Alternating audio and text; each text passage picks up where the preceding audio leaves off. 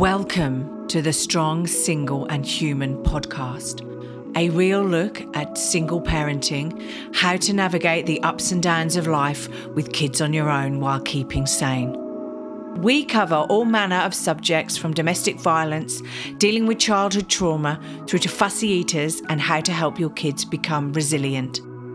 I'm your host, Claire Martin. Welcome. This week's guest is an international brain change and behavioural expert specialising in leadership and brain optimisation. Crikey, I think I need this today. She is an award winning speaker, author, performer, and humanitarian with a gift for teaching complex concepts using storytelling, humour, and memorable metaphors. Her candid style and loving nature are powerful. Additionally, she is a renowned neurofeedback and autism expert. Her international docu-series, Fix It in Five with Lynette Louise, aka The Brain Broad, airs on the Autism Channel and is also available via Vim Vimme, Vimme. Oh, I got that wrong.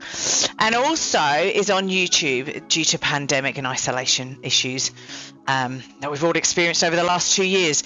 She has written articles and guest posts for diverse publications such as FutureHealth.org, Kars4Kids, an educational blog for parents, Tribal Woman magazine, Brainspeaking.com, and OpEdNews.com.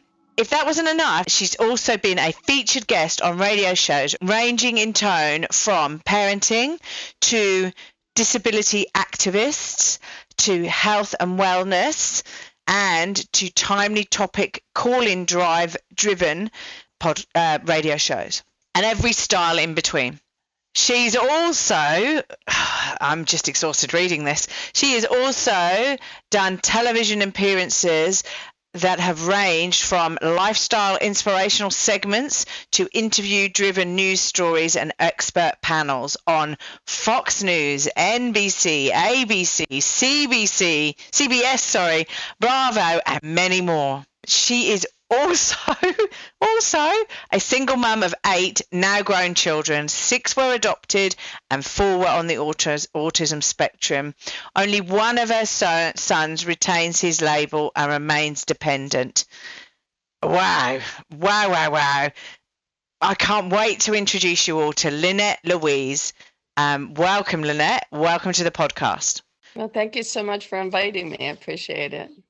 No, that's okay. Thanks, thanks so much for coming on board and like you know giving us your time, um, and coming to speak to us about brain changing in our behaviour and things like that. So, so look, I've read out a massive, great big long intro for you because you've done so much, um, and you're also like a single mum of eight kids as well. So I'm not sure how you've packed it all in, but it's awesome. Can you just tell my listeners and me just a little bit more around like about yourself and how you got into this this brain changing business? You know, it's interesting what you how you just started that because I just had this conversation with my, my daughter where building a website so that I can have online courses and go ahead and retire out of everything and still leave a legacy of learning, right?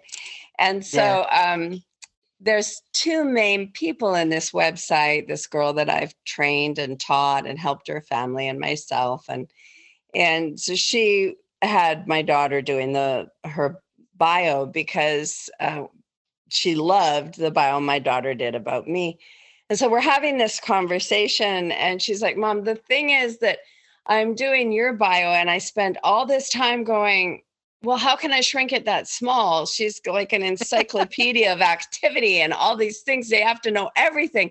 And then I'm doing the other person's bio and I'm going, well, if I say it this way, it'll be more words. so, yes. So it's very true what you said is that I've packed a lot into oh my, my life. Uh, not all of it good, by the way. You don't want to copy all of it, but Lynette, um, you're a um, legend. You're a legend. I've I've done a lot, and I think that leads me to the answer to the question, which is, You know, I started uh, a quick back. I when you do these podcasts, you tell your backstory so often. And oh. I always feel like, oh gosh, I if it's someone who's listened to me before, they should just wait and you know, five minutes from yeah. now. Fast forward five info. minutes. right. but you know, there's always something new to hear. And um, basically, my backstory is uh, as a child, I was a little different.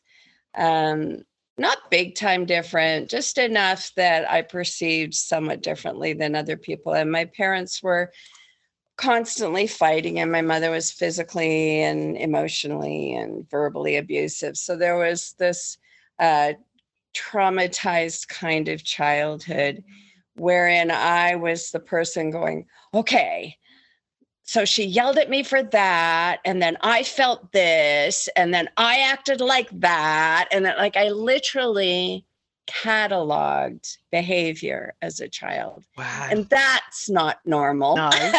but no. usually you know like i have this memory where i'm hiding in the bathroom and the way that it was structured is i could put my back against the wall because there was this little spot where the door was before you got to the actual bathroom part.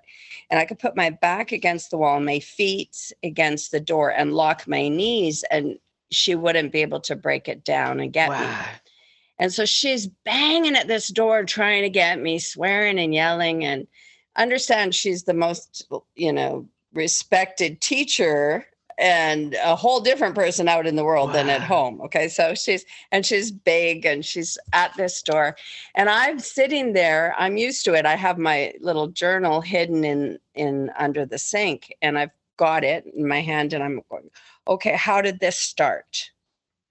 What can I do about it? And I'm terrified but I'm also trying very hard to remember the feeling. I'm going, remember how this feels, remember how this feels, remember how this feels. I remember echoing that over and over again in my head. As in trying uh, to write it down. Sorry. So as in how you were feeling? Right. Right. Because I had a I don't know if it was, you know, I don't know what your belief systems are, you know, I was raised a Christian, but I had these feelings of having lived before. I had I had all this stuff going on inside my head and I knew that you forget that I would grow up and if I didn't make a point of understanding it now, I may not understand it later. Wow. And how old? And while all this How was, old were you then? Oh, maybe 7. Wow. Young. Yeah. Young. And and I remember thinking, I'm going to save children.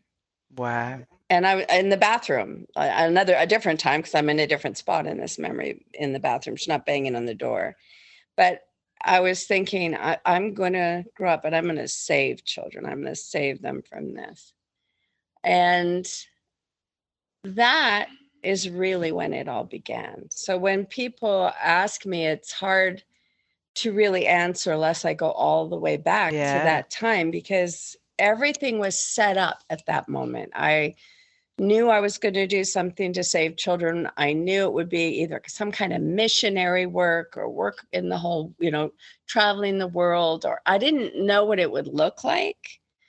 Um, and then I was a child. Yeah. So I saw things like the singing nun movie and Mary Poppins, and I was inspired that way. And so I wanted to be an an entertainer who gave people the kind of emotions that they couldn't resist learning while they were having these emotions. And I put all that together as I grew up and ended up with my life. So that's really I know you want the other answer and I'll give it to you, but that's really how it started. No, that's perfect. That's look, that's perfect. If you know, if that's your first recollection of like this was how I, you know, started that first step on the journey as such to, you know, helping people change their behavior, change their brains, change to move forward with where they're going. Yeah. I mean, really for me it was um, it was always the focus. It was how to be happy how to be effective and be kind where to put boundaries when to you know how to police yourself so you don't become the abuser if you're from an abusive life all of that. Yeah. And yeah. so then and i made a lot of mistakes and i made a lot of mess and at one point even ended up in a woman's shelter with six kids but wow. but it really began with my intention and my goal began then and then the learning that was required in order to meet that demand and and accomplish that that was going to be a lifelong journey um, yeah. Well, this is what I was going to ask you. Did you go to college and start like so, studying psychology and all of that stuff, or like how did you like? Was it through um, was it through your experiences and your life has been you know varied, a roller coaster ride, and um, then did you start to learn through therapy and stuff like that how did how did you get to become well one become so knowledgeable because you are an expert in this you know how did you then come to be a speaker and also a performer you know like all of the things like you've done so much. director producer exactly. and therapist exactly. and, right? well you know yeah, like um, you, you've just done so much. You've been on stand-up comedian actually. Well there we go. But that's it. You've written loads. You've been on radio loads. You've been on tv loads you know. I mean yeah so that was the yeah. decision you made as a child, right? I'm gonna help right. other kids. You don't know how. Right. You don't know, uh, right. you know, what it was going to be like, but you were going to help other kids. And then how did you get to today and what you do today? You know, I think, and that, so the reason to mention the childhood really is because one of the things I've observed over all these years, I mean, I'm a senior citizen at this point. So God love you, Lynn. God love you, Lynette. Thank you. You know, I'm soon going to yeah, be there. So, yeah, yeah. So I, you know, the one of the things I've observed is that we really do kind of set ourselves up at the very beginning. You know, I remember my one of my children thought, I just want to have dirty kids having fun playing in in the in nature and that's what she ended up with dirty bunch of dirty boys playing in the woods so it's funny how we we really do when we're young kind of yeah. decide what we're going to be. And then life gives us opportunities and we grab those rings, right? So I quit school in high school. Um, I never got beyond grade nine. I went to grade 10, but I never completed it. Yeah. And in Canada at that time, if you, I don't know if this is still the case, but if you were so independent, you know, and, and supporting yourself for two years, uh, you could go into college as a mature student. Wow. Okay. So it was funny because I was in college before my classmates because I quit so young. Yeah. That that I didn't have to do high school. I could go straight to college. And that was a better fit for me mm. because I'm very independent. I, I want very much for it to be logical. Don't just boss me around. I'll sit, I'll do civil di- disobedience at the drop of a hat if it doesn't seem fair or right or yeah. correct. You know, I, I'm the same. I caused sit ins and all kinds of stuff when I was in school. So, oh, you, I, I wouldn't um, have done um, that. I wouldn't have done that. But I have to agree with you. Like, school for me, like, I did well at school, but getting towards the end of school, I was like, what does this all mean? Why, like, why, what's the point of this? I want to get out in the world right. and start to learn proper real things, not like what I'm being taught in the classroom about history or right. geography right. or whatever. So yeah. So I actually got a com- went to computers at the time they were mainframes and key punches and stuff things that nobody could even imagine today and you flow charted your the whole thing out on a piece of paper and then fed it into the computer so i'm pretty old but um that uh, that amazed me because I suck at math and and yet I'm really good at logic.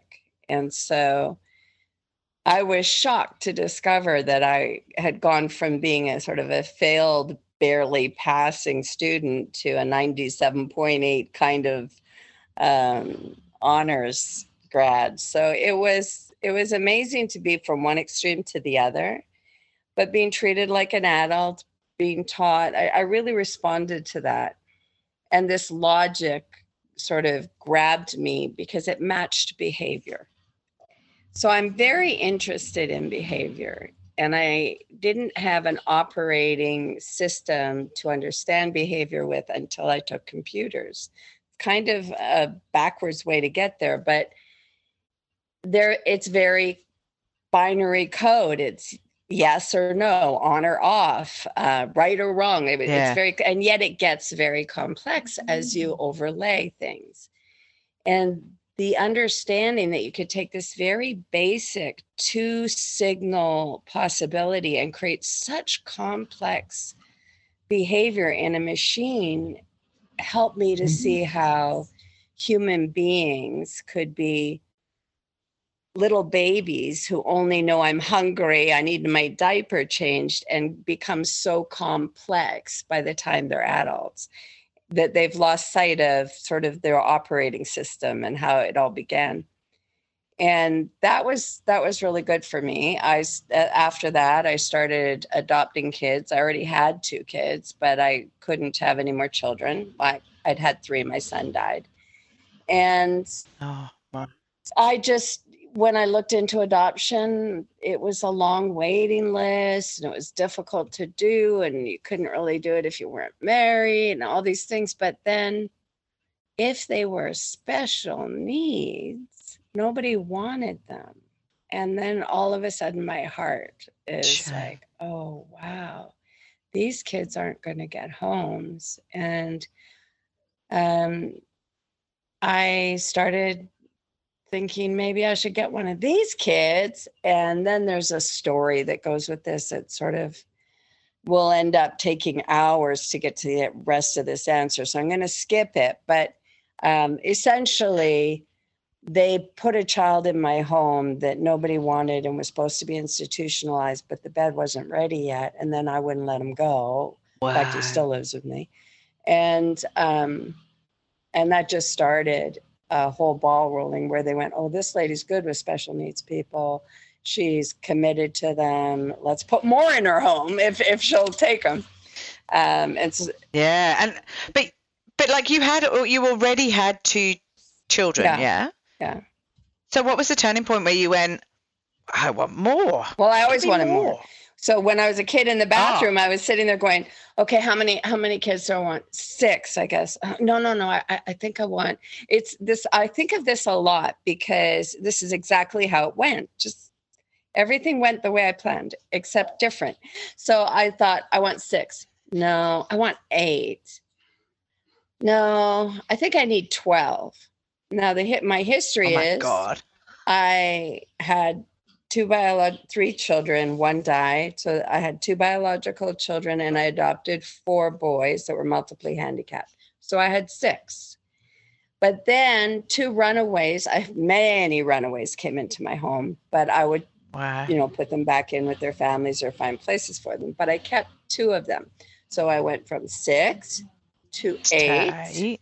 and then my daughter had a problem and i ended up co-parenting with her and so they she had four boys and that made 12 12 wow wow it, it does make yeah it, it makes me although you it, you made me laugh because you said oh well I got there like like you were saying like I got there in the end like I'd said six and I said eight and then I was like no no no maybe 12 and not the way you thought you would get it but that's okay Right? That's how the world does it, isn't it? Well, even the world does it. Yeah, even the being a, a, missionary, which is the word I would have used back then. If you asked me, "What do you want to be when you grow up?" I would have said an actress and a missionary, and everyone laughed at me.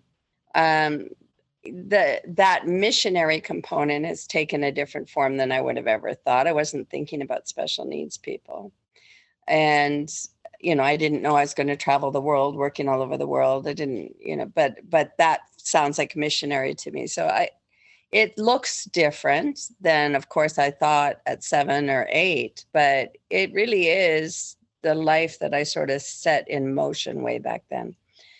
And you know, once you're adopting these very these multiply handicapped kids back in the early '80s, nobody knew very much about things. No. And, you haven't got a so YouTube have, channel or or Google right, or exactly. anything like that. Right.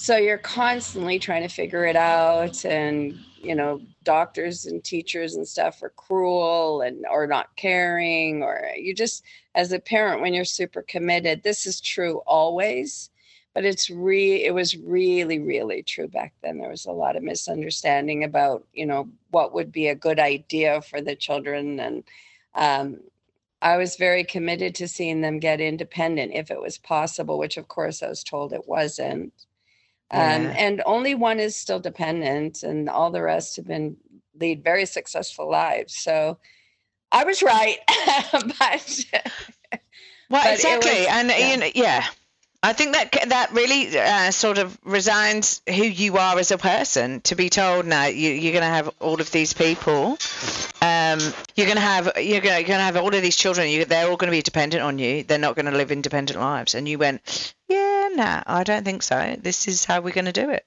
Right, and and that sounds very, uh, you know, obvious and clean and clear, but of course it it wasn't. As I lived it, I was just as foolish as everyone else. Made a lot of mistakes I was always, always, always good with kids, always a good mom, but I was a lousy woman. I kept thinking, you know, that maybe they're right. I should be married. You can't raise a child if you're not married. And I'd get married and they'd they'd want to be a hero and they'd last two weeks and go, actually, this is a lot of work. I think I'll leave. And, and I was like, Yeah. I was like, why did I believe you'd be useful? right. and, and I oh, did oh, that over and over. I got married five times. Two I never even wow. lived with. Like I just kept thinking, I'm wrong. I must be wrong. People keep telling me you can't do this. But then I'd try it everyone else's way and it would be awful. And so I just kept she learning. plowed on as a single parent, basically. Right of right. six stroke eight stroke 12 kids. Right. So I'm assuming cool. you haven't got 12 children living with you at the moment. No, no, everybody, everybody except my, for my son Dar, um, the one that was going to be institutionalized. He's probably a lifer with me, right? But he's really yeah. a lovely person. I travel with him everywhere. He comes to work with me, all kinds of things. He's just got a lot of challenges that um, yeah. just mean that he's going to be my buddy. But I am yeah. now going. I have just agreed to co-parent three of my great grandkids. So here, or not co-parent, parent three of my great grandkids. So here we go again. Yes. well, so how, okay, so like I have to say, like with your children and the challenges they have, like it would be hard enough to actually parent them to, as part of a couple, or you would think, right? But like you found it easier to like be a single mum and parent them. I mean, how did you cope? You know, here's the thing. Um, my my youngest, his name is Rye. He had well, all three of the four boys had fetal alcohol syndrome, retardation, wow. autism, and a variety of other things, depending on which child we're talking about. Yeah. Um, the and Dar had much worse. You know, and they were all abused. Uh, Dar was locked up in a closet for a couple of years. Uh, there, wow. I mean, there's big story here, right? And so when you're looking at your children and just loving them and going, what's the next thing to do? What's the next thing for them to learn? What's the important fundamental stuff? Um, it was probably good that I was slightly overwhelmed and had so many kids because I had an attention problem and the busier I was, the better I was. Right. But also, I was the parent, the mother, and I wasn't looking at it going, you know, do they have to graduate school? Do they have to this? Do they have to that? I'd already had an eclectic life that showed me that the rules of the road are wrong. You can actually do things and get things done without it being um, according to script. So I'm looking at them and I'm thinking, okay, this boy right now, he's having trouble talking. So the next thing is getting him talking, or or they need to learn how to do laundry because if they can't do laundry, then they're gonna be fall victim to when they're older to getting bad girlfriends just because she can do the laundry. Or like I thought about them as human beings not um, the way that the therapists talk about them. Lots of times they'll come, they would come to my house and say things like, okay, but what are you going to do when when you know you're a senior citizen? And I said, well, I'm only 35. Why are you asking me that? Why are you looking forward to that time and creating problems today? Let's stick with today. So I did a lot of logical, intelligent things with my kids. And in a relationship, you have this pull where, you know, you want to be with your spouse, whether it's a man or a woman or whatever, you want to give them that romantic time and they want that time and that focus. So you have that pull they want to have their opinions and you want to have yours and yeah. and you have that pull. They have their upbringing and you have your upbringing and the beliefs that come with that and you have that pull. So there wasn't anything left for me to give that kind of training to a spouse and i would try because i thought i sh- it should be easier with a spouse and they would try because they thought they should be my hero and i was pretty hot at the time so there's that. But you know that at the end of the day i really it was not possible to do the job of teaching someone else how to see the children the way i saw them how to love them the way i loved them how to believe in them the way i believed in them so it was much easier, much, much, much easier to be a single parent, regardless of the fact that I had to, you know, sing in a bar late at night because the kids were asleep and it was the only time I could get any money, you know, make a living, uh, paint houses for Christmas money, uh, like everything you can do, things that are legal and eh, maybe some shady stuff here and there, whatever would pay the bills just to make sure that they got what they needed, um, that they had my time, that they had my focus, and um, that they were learning how to grow up. You know, I, I did everything with them. I took welding class with my son. I did newspaper routes with my children. I did, I just, and there was just, if I'd had a spouse, it would have just been arguing and time and I, there wasn't enough left in me that's the point. There wasn't enough left. Yeah. There there wasn't yeah. any space for that. Oh, i get you. I get you completely because it's like um it's it's almost like dealing with another child. And I, you know I, I know there are some awesome awesome blokes out there um who are great but it's you've got your hands full with eight kids you know? Well it's um, not just um, blokes. It's not just blokes it's women too. I mean the point is um people, it's relationship stuff isn't it Right. It's the requirement to give them your time and focus. If you don't have any left, then you're ch- shortchanging them and they'll start pulling for it. And yeah. then you're shortchanging your children. So somebody's losing. And my kids, they just needed so much. I couldn't afford to let them down. Yeah. And um, so as a woman, of course, I, you know, I, I wanted romance and I wanted all that stuff. And I, and I often went out with people and I, you know, all that stuff. But in the end, it was always the kids were the primary.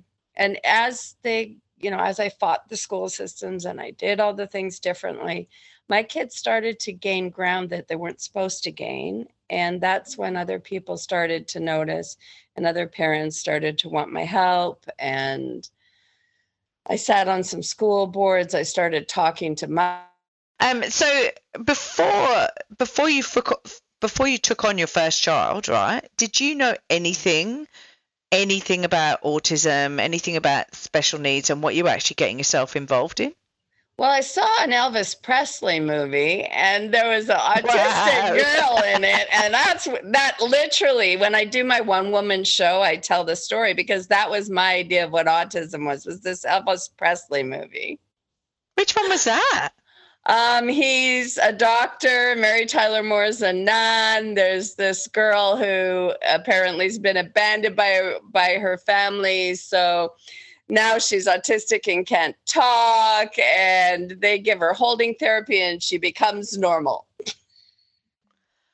wow. That, so that's what I thought it would be like. oh, okay. Wow. Good old Elvis. It's quite ironic because there's a there's a exhibition in uh, in Victoria um, near where I live. They're actually well, they're ex, ex, exhibiting. I'll get that get it out.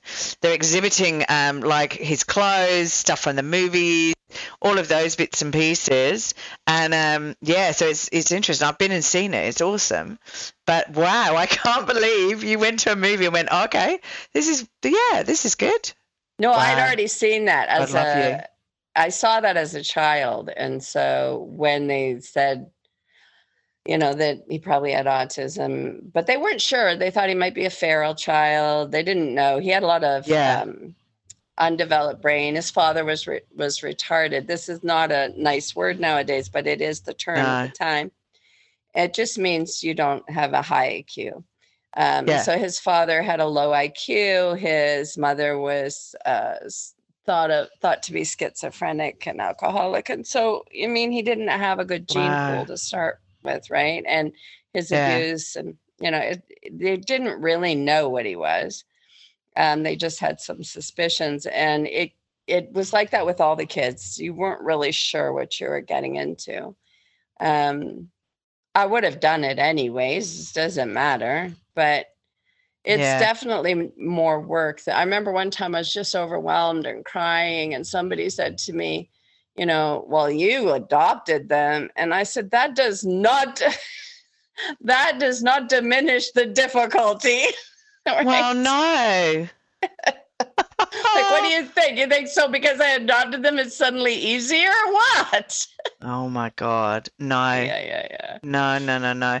No, it yeah. doesn't. And the thing, and that's the thing. It's like when you, like, I sit there and I go, oh my, and like, I didn't have, I haven't got eight children like you, but I've only got one son who, as far as I'm aware, doesn't have autism or is on any spectrum.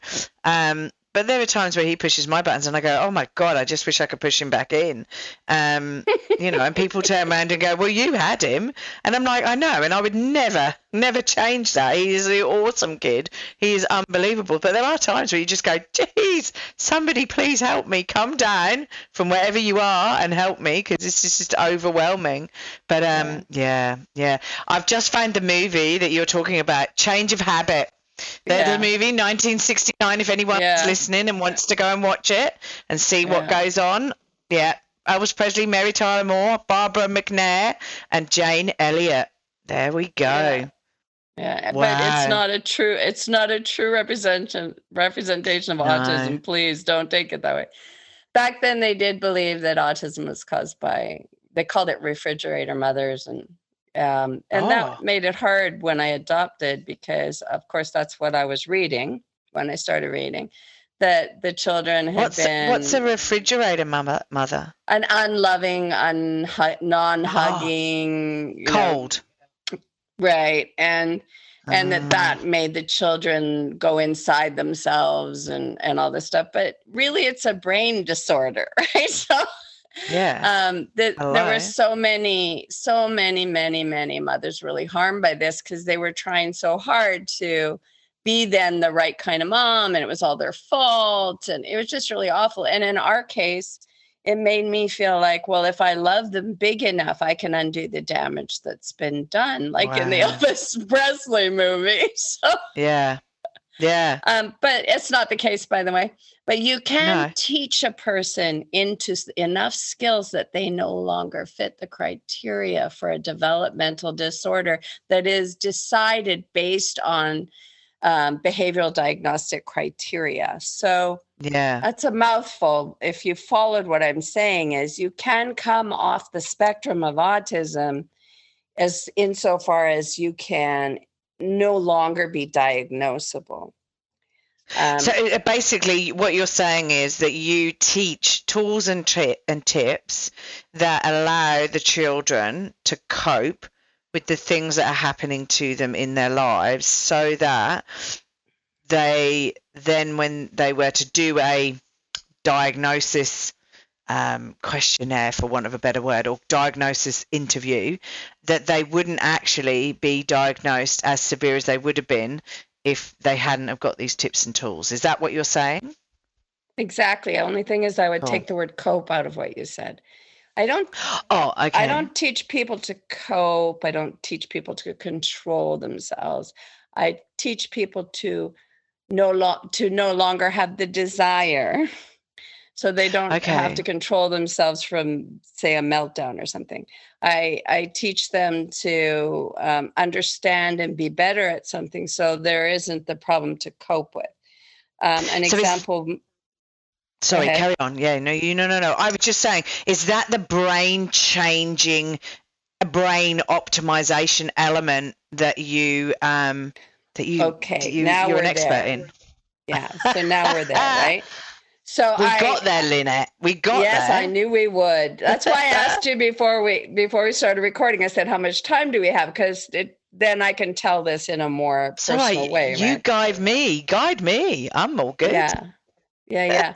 so, um, yes, that is as as I'd already discovered while I was raising my kids. I came across my own deficits, my own challenges, and I had to help my Yeah. kids. So I had to help myself.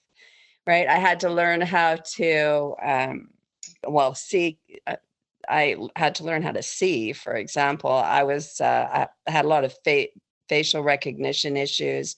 I had a lot of pixelated vision, so I knew people Wow. by their energy more than their actual appearance. Um, I uh, didn't know if somebody was a different race or color. I I wasn't. It isn't because I'm a better person uh, or anything. It doesn't mean you're better. It means I had a problem, right? Yeah. and and Yeah. so i had to fix me too and there was a real blessing in that that could be a deficit for in another circumstance so if you go to a doctor who's still broken you don't want to go to them Yeah. You have want to wait till they've helped themselves enough that they can be the leader down the path of cure or of correction or a proper brain change whatever.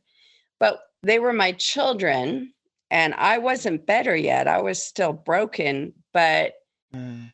i was so motivated because my love was so deep that that driver kept me always a few steps ahead of them. And what that means is i was much more aware of real life needs than the schools or the educational systems or the doctors. I was very aware of Mm. you know okay you're asking my child to do that and that's not going to be relevant when they're 18 so i'm going to just skip over that right i'm not going to waste time on that and i'm going to go straight from you're trying to get them to stand in line in this boring way in, in school i'm going to go straight to helping them to queue up at disney. Or uh, you know so that they're getting something they want and they have to be patient even though it's hot and they have to right? And so i was always aware that we were trying to teach with these challenges i was trying to teach the children how to grow into adults that could handle the world they would live in. And that isn't actually even today a common way to approach it and it should be. So Uh, in that I process i be right and so in that process i've had to change my own brain so i had to believe in brain change. I had to find it myself it didn't exist Uh, now it's everywhere people say brain change but they didn't even really talk talk or understand neuroplasticity back then. So i'd read books every kind of book and i'd, I'd always be looking for answers that would help us to be better at living in the world that we found ourselves in.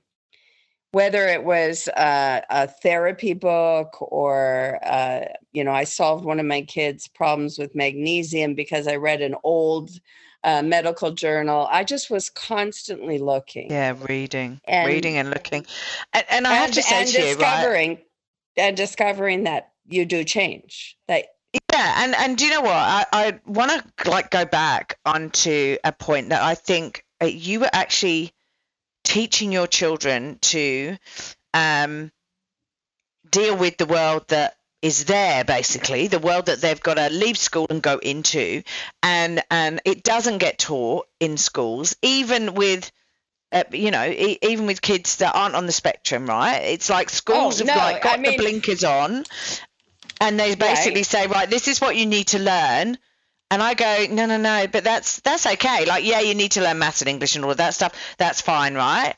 Um, I understand that to communicate and add things up and make sure you're not, you know, you're earning money and all the other various different things that maths goes with. But then all the other stuff that sits on the peripheral, I go, they're all okay.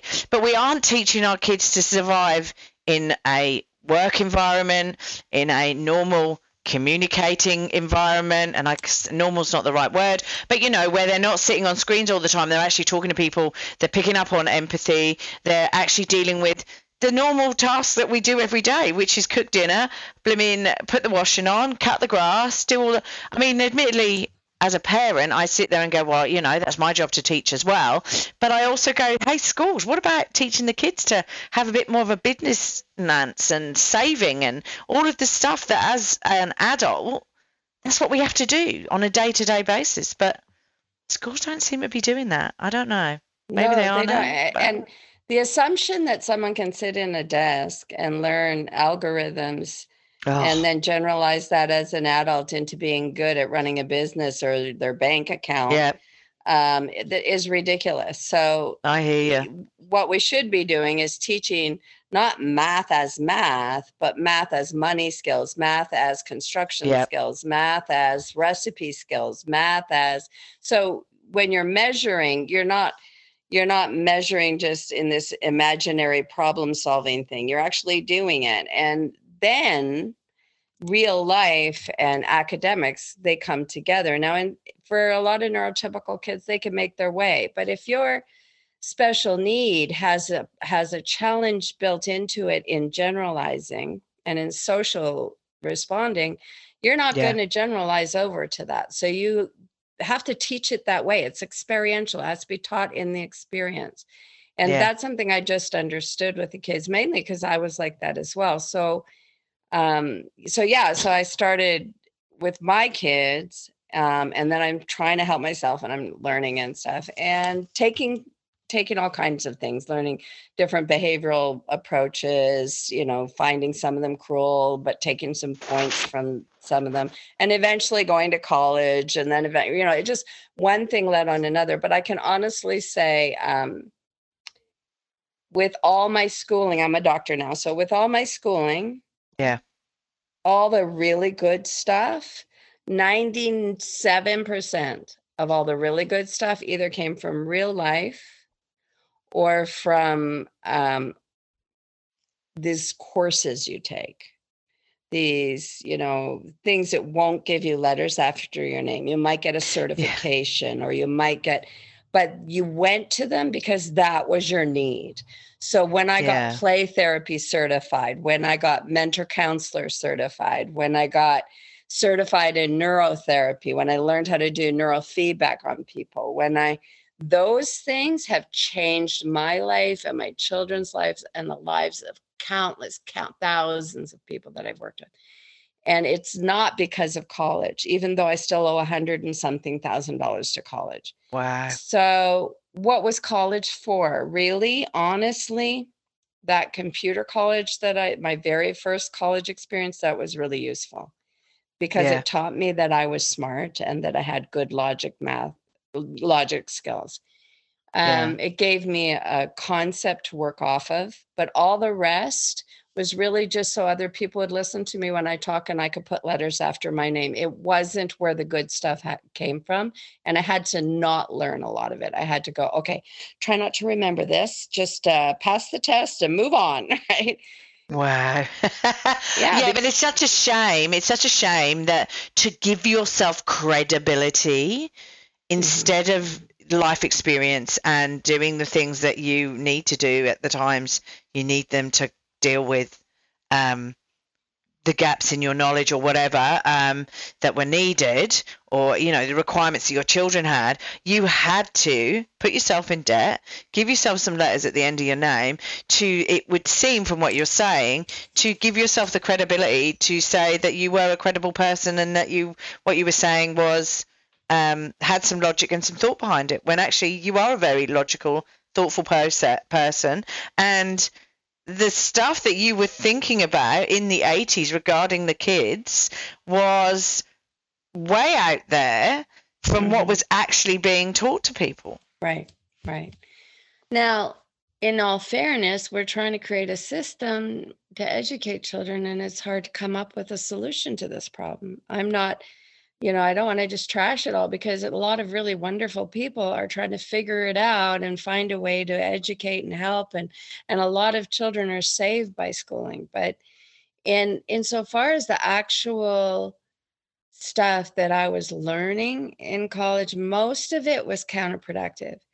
And I only knew that because I was already in my 50s. So I'm like, I've already done this life. I've already, I've already helped countless people all over the world. I've already created programs around it and video and like I've just it's it's bigger for me than it is for the other person where I can go, no, no, what you're teaching me here is incorrect. And if the if if you won't listen to that, well, fine, I'll just pass and then I'll I'll ignore it. But I kept thinking, if I was 20 and I was in this class on psychomeds, psych meds, for example, I psychomeds, that's kind of a Freudian slip.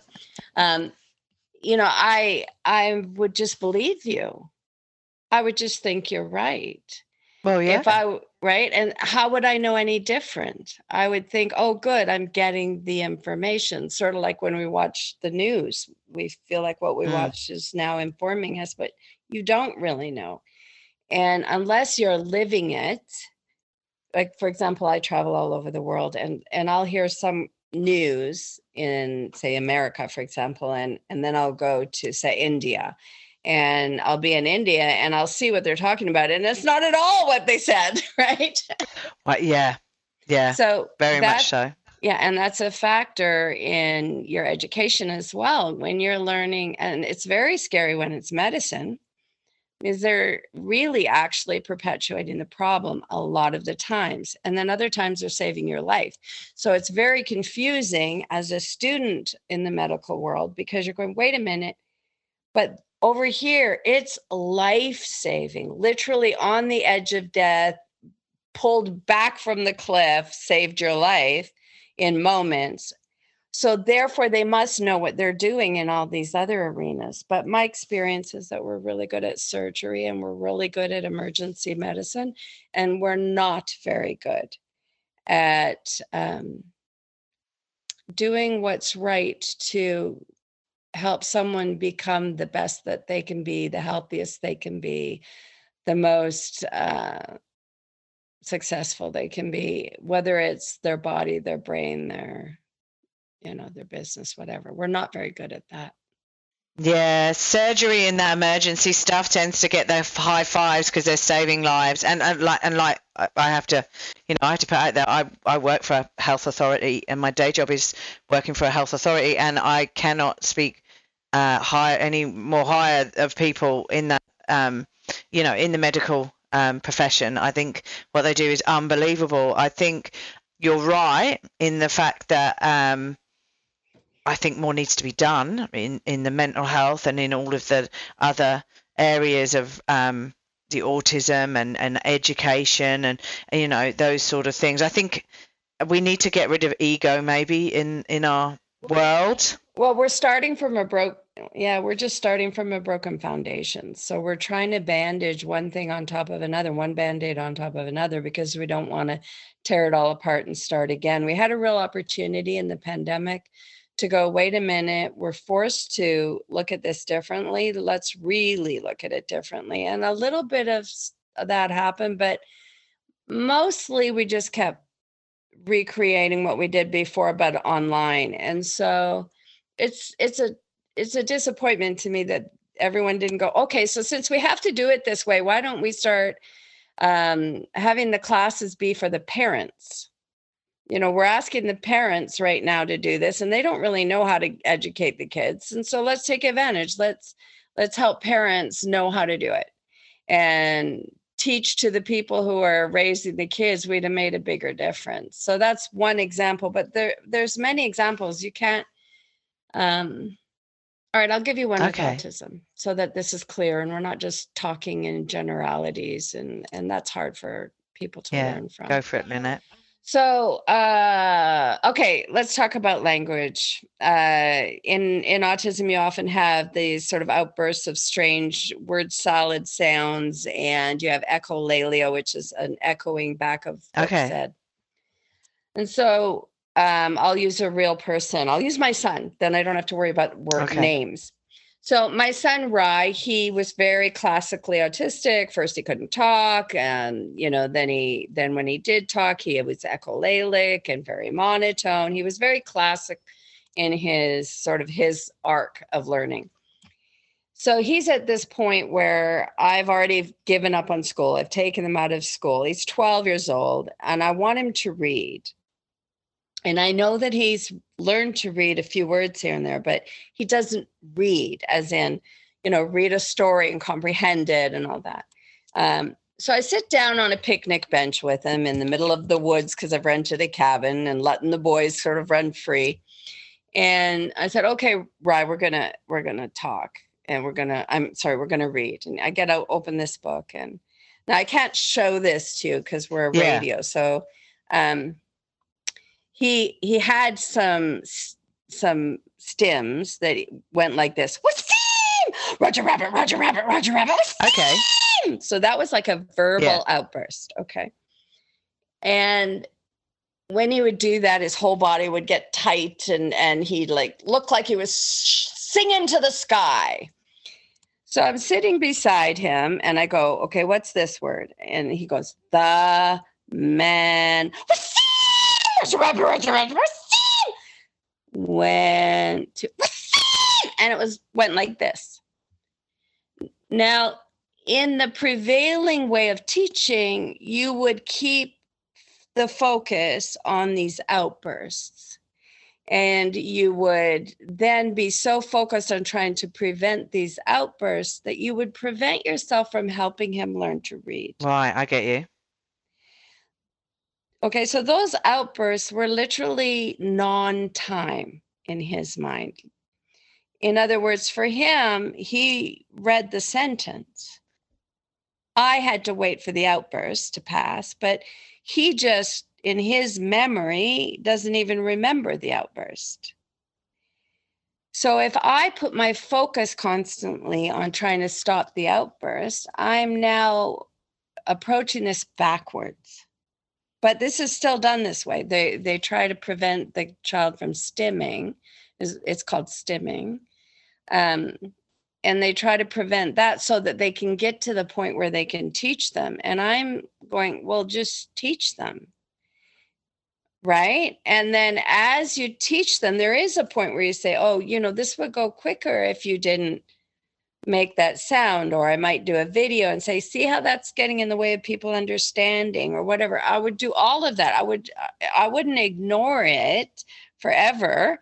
But in this in this point in time where i'm trying to help him to put a whole sentence together and and put it in into his own head i don't want to sit there and fight with him about this noise making. It's like choosing your battles, isn't it? Because if you're focusing on the the st- stem, is it? Sorry, uh, if you're It, it means you're saying stimming Yeah. Oh, because it's self-stimulatory oh, okay. behavior. So it might be flapping, finger play, sounds. but if you're contro- concentrating and controlling on that, like you said, you're not teaching. And so, and so, did he? Uh, d- d- Did he then stop to stem then over a period of time?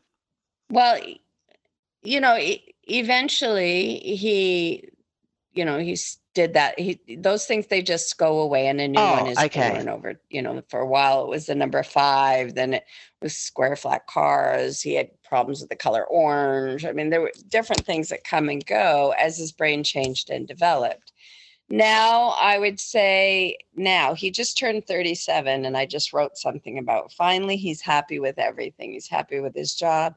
He's lived on his own for 15 Wow. years, but you know, he's a labor hand kind of guy, but he's always wanted to be a driver. So he was a driver for AutoZone at one point, but then he lost that job. And you know, he, he's come and gone and this he's never been super happy at a job and finally super happy at his job he's just delivering pizzas he's loving it he's learning how to make shampoo and uh, from a, the local barber shop guy and he's mowing lawns and he pays all his bills this way. He drives a car, he has an apartment, he handles his life. He has friends who invite him over for, you Oh. know, Thanksgiving and things like that. And and he's a cool guy. He's he's a really cool guy. And he doesn't really stim, but he you know, if he's super stressed, he'll stutter. He did end up having tics um, and stuttering for a while, so that we had to get over Yeah. too.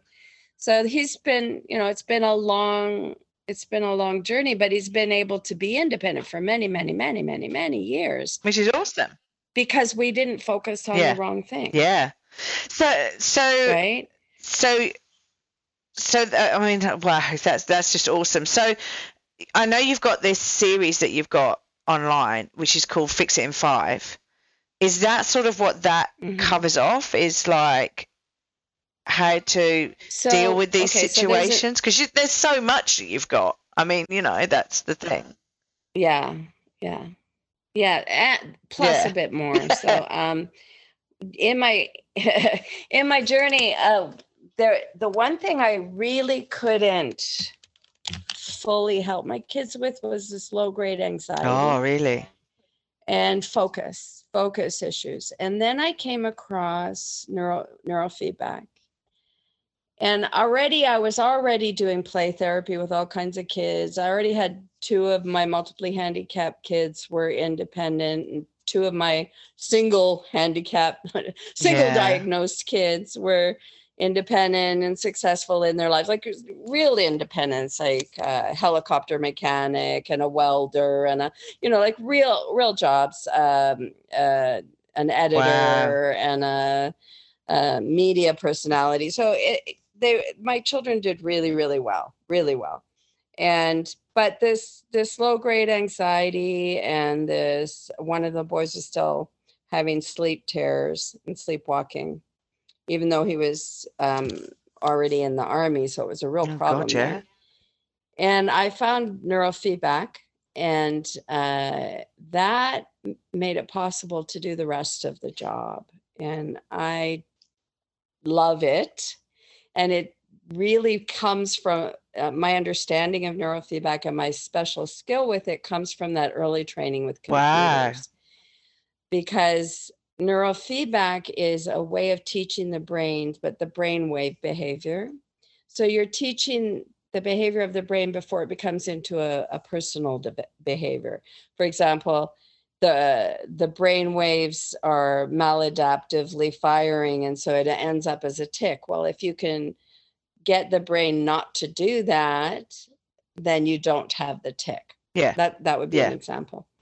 So it it's amazing it was phenomenal for me i went from you know constantly struggling to focus to oh look at that i'm awake you mean people feel like this all right so Wow. yeah, it was. I couldn't get over it. I kept thinking, did other kids in school actually walk around with a brain like oh, this? Oh, really?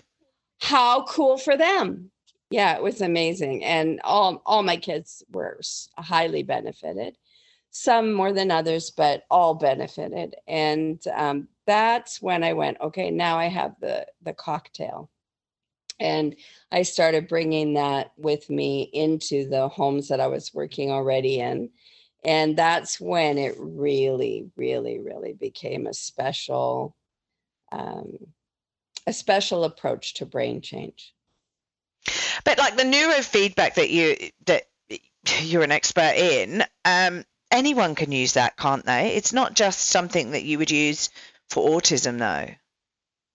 Oh no, anyone can use it. It's brain optimization. It's about changing your brain and applying it to, you know, a brain is a brain is a brain. I, I use it on people with Alzheimer's, with Parkinson's, with schizophrenia, with autism, with uh, ADHD, with a desire to be better at math, with uh, you know, want to be a, uh, better at singing. I mean, you can use it. That's the beauty of neurofeedback because it's about looking at what the person wants and then uh, looking to see where the problem is or how you can improve them and you can take everyone to peak performance if you know their peak performance is going to be different than someone else's but the idea is to get uh, you working optimally Yeah, wow. Wow. And so like Yeah.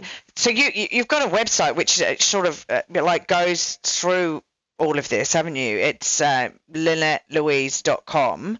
Like there's so much information on your website. Yeah, that's my personal website, and that really gives you a sense of my eclectic nature, one woman shows, all that Yeah. stuff, as well as well as this. But my other website is brainbroad.net for people who are more interested in just sort of getting a, a simpler take on this, more about the neurofeedback and the play and autism and ADHD and that, Yeah. that sort of thing. Okay. Okay, cool. I'll put that in the keynotes and um, you know, go from there cuz yeah, no, definitely it's definitely something I'm interested in. Just brain optimization for Well, everyone and really. to to right, right. But understand that it's um, you know, there's many kinds of neurofeedback, and there's many kinds of therapists, and you have many different approaches here. So, like ev- like all things, some is better than others. Some is clinical. Some is you can buy it really cheap. Some is they don't know what they're doing, but they need to pay the rent, so they're Yeah. charging you anyway. Um, a lot of the lot of the people are, you know, 50% of the people out there were in the bottom 50% of their class.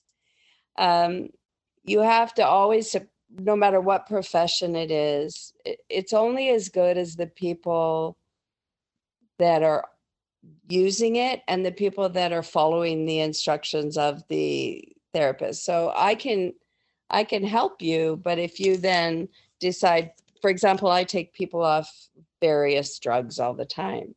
But if you don't actually want to get better, your parents just made you come and do this as a part of your rehab. If you actually just want to sort of clean up so you'll live longer while you go back to the meth lab, Yeah. um uh, you know what your goal has to be the same as mine and that's why i always get from my client what they want so that i can try to help them get that it's not about what i think they need to be and then if what they want is to be a serial killer i'm going to tell them that i'm the wrong therapist for them because i'm not going to go there so right you know what i'm saying it's like you have to um, have your own ethics and choose your clients correctly and um, and try to get people who actually want to do the job Yeah, it still definitely. takes work. Oh, yeah. I, and this is the thing. You can't change your brain unless you want to change your brain. You can't like you can lead a horse to water, but you can't make them drink. well you can't no no you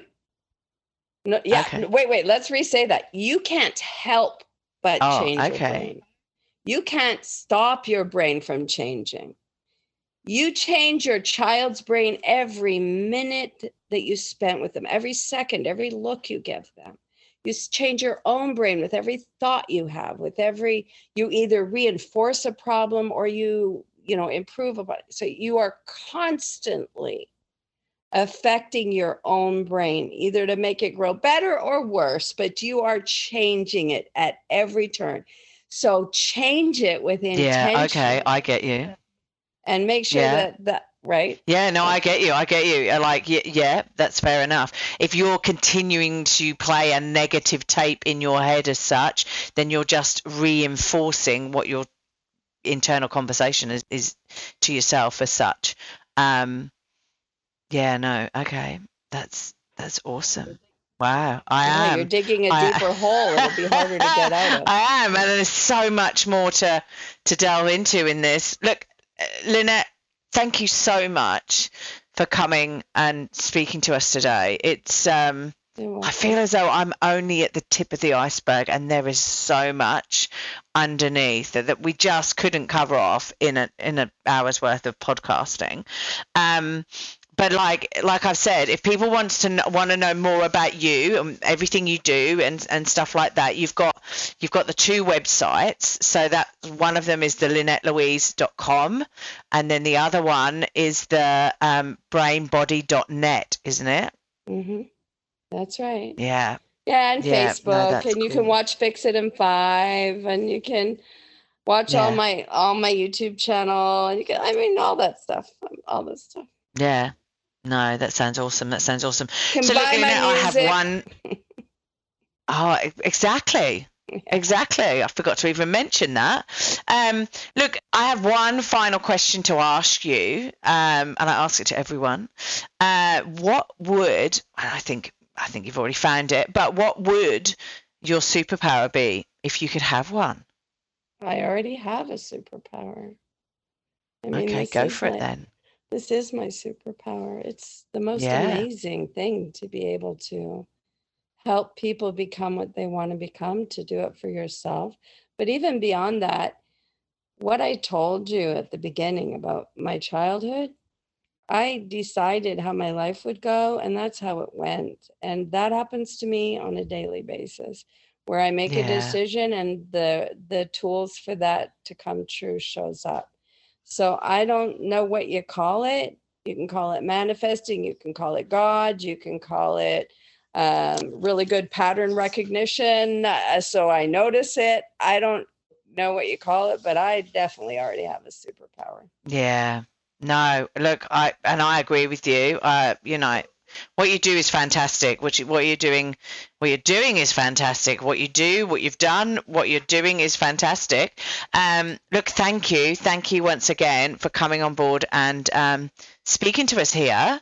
Um, and yeah, I hope you um, continue doing what you're doing for a long time. Oh no, no, no, no, no. It's time for me to raise these great grandkids and put those online courses out there in the website All Brains Grow, which should be available soon because I really want this last chapter to be a little bit more in the playground. Oh wow! But that's still you continuing to develop these kids that you, these grandchildren you've got. That's all good.